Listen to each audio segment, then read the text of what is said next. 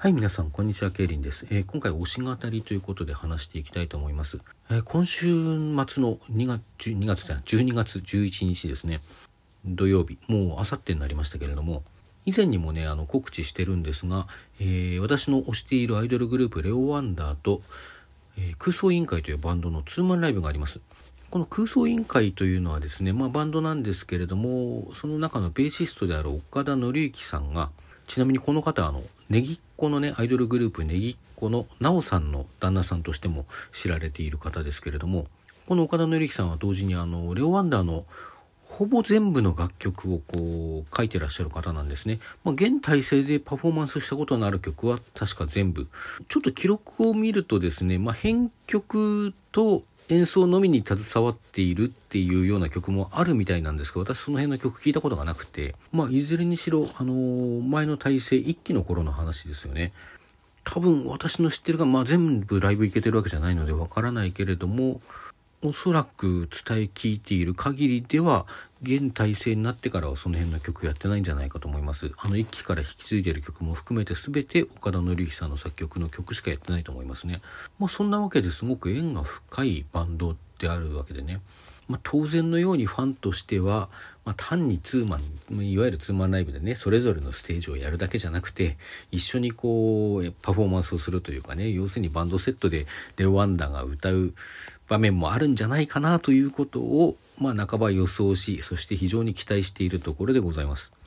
私のこのレオワンダーに関する語りを初めて聞いてくださっている方のために、えーざっと説明しておきますとレオワンダーというのはまあアイドルグループでですねねねさん、アンさん、リンさんという3人からなる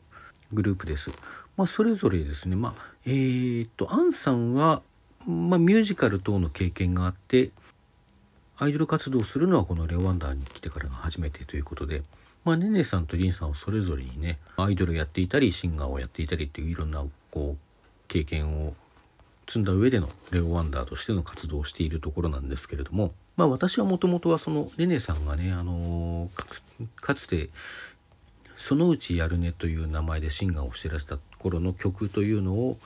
まあ発見して聞いてとても気に入って、この人今はどんな活動してるんだろうと思ったら、その時点ではすでにねねのねという名前に改名していたと。で、かつ、あの、レオワンダーのメンバーとして、レオワンダーのネネとしても活動していきますということがすでに告知されていたっていうことでね。まあ、それ以来の、こう、そこからレオワンダをして聞くようになったという流れですね。まあ、その時点ではまだ活動してなかったとかいろんな話があるんですが、まあ、その辺はね、過去の、あのートークを掘って掘り下げて聞いていただけると、お分かりになっていただけるかなと思います。まあ、いずれにせよね、レオワンダーってまあどういうグループかっていうと、非常にこう、まあ、やっぱりバンド関係というか、あの、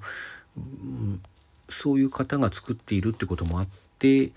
まあ、いわゆるロック系のアイドルに分類していいんでしょうかね。まあ、単純に分類がね、こういう分類っていうのはまあ、ほとんどが恣意的なものなので、まず何もその枠にこう、何押し込めようというつもりはないんだけども、まあ、分かっていただこうとすると、そういう言い方がふさわしくなるだろうかなっていうところですね。ただ、レオワンダーというのは、こう、現代の3人になる前には、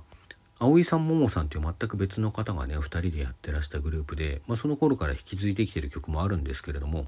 まあ、その葵さん、ももさん2人でやっていた一期の頃というのは、まあ、そこまでロックロックしてなかったかなというような印象はあります。まあ、もちろんあの現代もねそれを引き継いで歌っている曲なんかもあって単純にね1期と2期が違うっていうふうに分けられないんですけどもどっちかっていうと2期の方がすごい激しい曲が増えたようなそんな印象はあります。まあそれでそういうロック系のアイドルとしてはねかなりこう何て言うんでしょうねうーんと作った音を聞かせるよりはこう生の迫力を聞かせてくる系のグループというんでしょうか。まあそういうグループの方が私実は好きなんですけれども。あの振り付けダンスもね結構激しかったりするのでライブは本当なんか熱いですね。今のところまだワンマンライブというのをやったことがなくって、まあ、ツーマンスリーマン場合によってはフォーマンとかねあるいはもっとこうたくさん出演者のいるイベントへの参加っていう形でライブをやってきてるんですけれどもまあそうすると大体20分短いと20分からね、まあ、30分ぐらいの感じであのやるじゃないですかその20分30分っていう短ささを短ささ短さをね あのいい意味でこう感じさせないというかだからすごい密度ですごい熱いライブをするそういうグループだなというふうに思って見ています。まあ、振り付けも単に多様なだけじゃなくて多様なだけ単にこう激しいだけじゃなくてですねいろんなこう多様なものがあってですねあの、アネモネっていう曲なんかね、私すごい好きな曲の一つですけれども、あの、メンバーのアンさんはね、これアネモネが発表された頃から、こう、コンテンポラリーの要素、あの、現代舞踊のね、要素もあったりして、非常に面白い振り付けになってますみたいなことを言ってたんですけれども、まあ、まさにその通りだし、あの、ストーリー性が非常にありますね。まあ、アイドルの、まあ、いくつか私見てきたアイドルの振り付けっていうのは、時にそういうあの曲のね歌詞の内容にこう合わせたストーリー性のある振り付けっていうのはあったりするんですけれどもこの「アネモネ」は特にねそのもうほぼ演技じゃんという言いたくなるようなあのストーリー性のある振り付けが見られますね。まあそういうね振り付けの妙も楽しめたりとか盛り上がるべきところではあのすごいねこう割とやりやすい振りコピができる場面があってねあのみんなで盛り上がることができたりだとか、まあ、現在音源として発表されているのが、まあ、2期に入ってからのものとしてはあのさっきも曲名挙げたかなと思いますけど「ジャーニー」と「ワールドダイブと」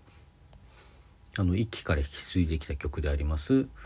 アルゴリズムね、まあ、この3曲しかなくて、まあ、YouTube に他にライブの画像がいくつか上がってますけれども画像？映像ですね。映像がいくつか上がってますけれどもまあやっぱりねそれだけだと全容を楽しめるという感じではないですし、ま、とにかくそのライブでのねあの生の迫力というものを一度は皆さん体験していただきたいですね、ま、まだ音源が少ないこともあってそういうこうライブでねとにかく楽しんでほしいなと思えるそういうなグループの一つです。はい一方空想委員会さんですね。空空想委員会はねそうやってこうレオワンダーに楽曲提供している方がいるバンドということでなんとなく興味はあったんですけど、なんとなく聞かないまま私来てまして、あのー、このツーマンライブがね、発表されてから、あの、ぼちぼち聞いてる感じです。まあ、こんなこと言うのは非常に心苦しいんですけどね。えーと、ざっとウィキペディアを参考にして振り返ってみますとですね、空想委員会というのは、えー、現在3人メンバーがいるバンドで、えー、ボーカルとギターを担当していらっしゃる三浦隆一さん、えー、ギターの佐々木直也さん、そしてベースの岡田紀之さんという3人ですね。まあ、あの、ドラムスがないんですけど、いないんですけれども、まあ、サポートを入れて活動してるっていうことですかね。で、えー、っと、以前には旧メンバーとして杉本沙織さんという方がドラムスをやってらしたそうです。えー、来歴としてはですね、2008年に結成され、2011年にミニアルバムでインディーズデビュー。2014年にえー、シングル「種の起源」でメジャーデビューということで、まあ、あのインディーズでデビューしたのが2011年なのでここからちょうど今年で10年ということになりますね。で、えー、2019年4月には1回活動終了してるんですけれども今年の4月15日に、えー、活動再開が発表されました。で、えー、岡田紀之さんあのお一人はですね、お一人ではですね、以前もレオワンダーの4月26日だったかな、にやったあのバンドセットライブがあって、まあこれはツーマンライブなんですけどね、ツーマンライブで、あの、他のグループさんも、あの、自分でこうバンドセットを引き引き連れてってのもいいんですね、バンドセットと一緒に、あの、バンドセットでライブをやったっていうね、あの、2つのアイドルグループがそれぞれバンドセットでライブをやったライブだったんですけれども、その時にはですねすでにこう空想委員会のあの活動再開発表されてはいたんですねまあでもあの発表されてその10日後ぐらいにレオ・ワンダーのバンドセットライブということで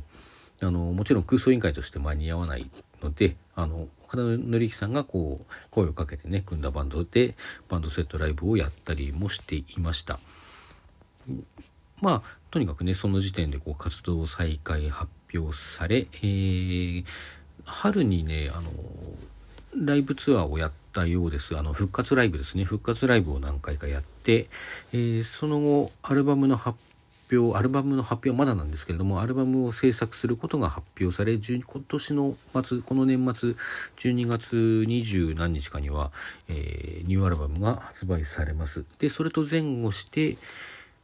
10周年ツアーをね、あのー、始めるということで、12月28日東京皮切りに、その後はちょっと間空くんですけど、2月の末頃に、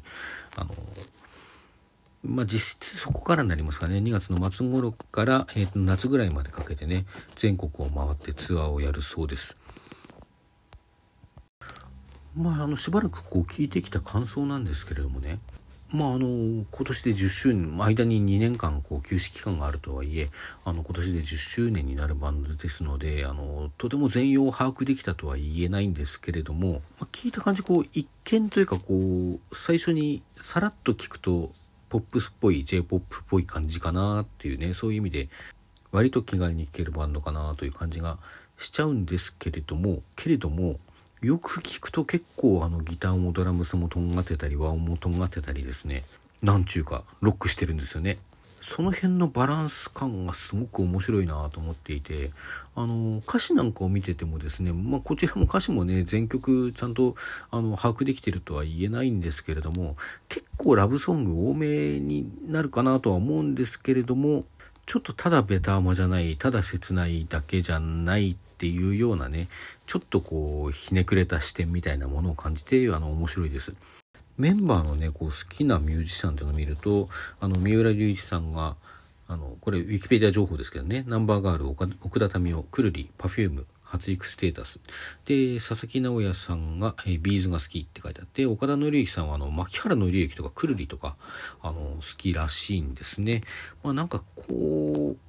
3人ともそれぞれ別の名前を挙げてらっしゃいますけれども、ああ、なんかそういう人たちが集うてロックをやるとこんな感じになるのかっていうね、なんとなくわかるような気もしなくもないかなっていうところですね。まあ非常に面白いバンドなのでね、あの、またおそらくライブで見ると全然違ったりだとかね、今度発表されるニューアルバムの曲もあるかもしれないですしね、もう、もうすぐですからね。まあ、いろんな意味でこう空想委員会の方の番、あの、ライブも楽しみにしています。というわけでですね、2021年12月11日、レオワンダーと空想委員会のツーマンライブ、こちらチケットまだ少しあるようですので、ご興味おありの方はですね、ぜひチケットを買って現場に行ってみてください。それでは皆さんさようなら。今日も良い午後をお過ごしください。